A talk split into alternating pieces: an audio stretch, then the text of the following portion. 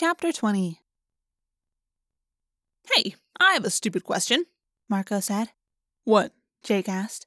Marco jerked his thumb toward the Andalite. Ax. How do we get him out of here? Jake looked blank. Um, Ax, I don't suppose you can swim? Swim really well, I mean. We're a long, long way from land. I would not swim in this body. I would morph a sea creature. Like what? Marco asked bluntly. We have to travel far and fast.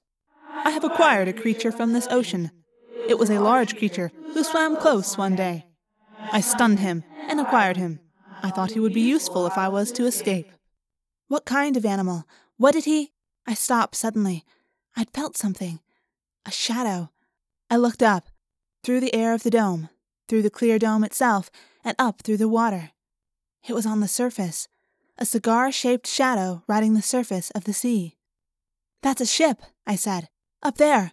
I think it's stopped. Let's get out of here, now! Jake snapped. We ran for the hatch.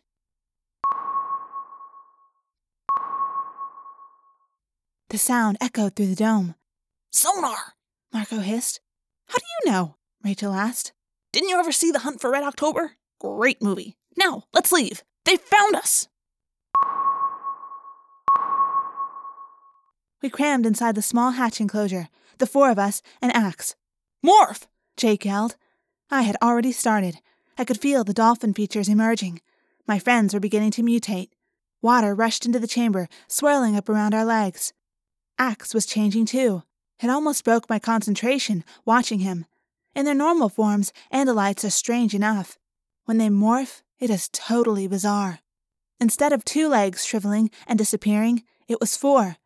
And then there were the stalk eyes, and the tail, which lost its scythe blade but split into a new kind of tail, with a long, raked vertical blade and a shorter lower blade.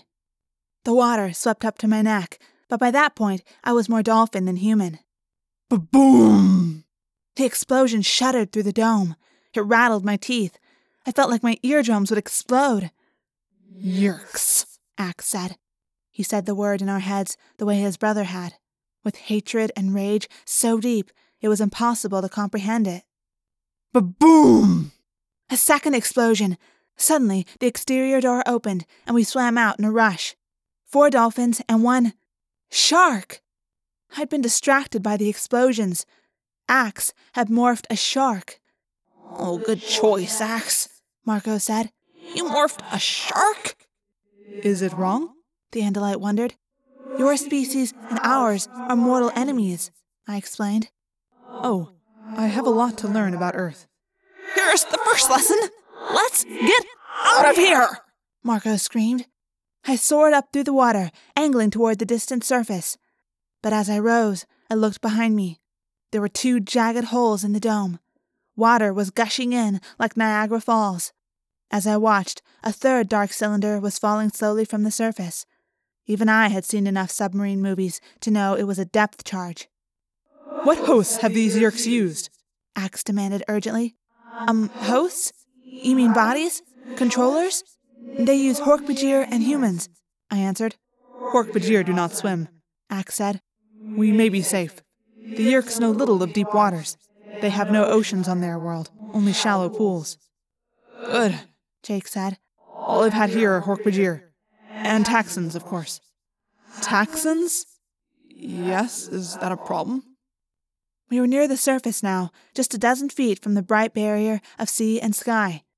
Just then, a larger, darker shadow swept over us. A shadow that was dark inside of dark. A shadow that touched your soul. It skimmed just above the surface of the water. It was shaped like a long battle axe, twin semicircular blades at the back, a long diamond headed point at the front. The blade ship of Visser 3. Something was falling from it as it passed over us. There were a dozen splashes. I rolled over to get a better look. What I saw made my flesh crawl. Taxxons in the water, coming toward us. Those nasty worms can swim? Marco yelled.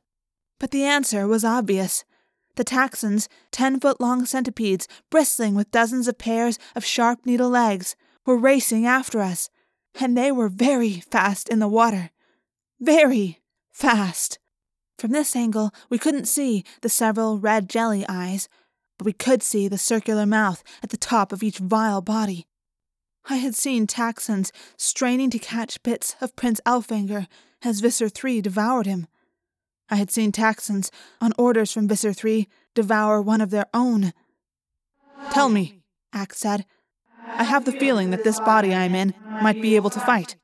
Is this true? I grinned inwardly. Yes, Ax. Sharks can fight. Then, Prince Jake, shall we deal with this Taxxon scum? Don't call me Prince, Jake said. And the answer is yes. Let's go kick some Taxxon butt.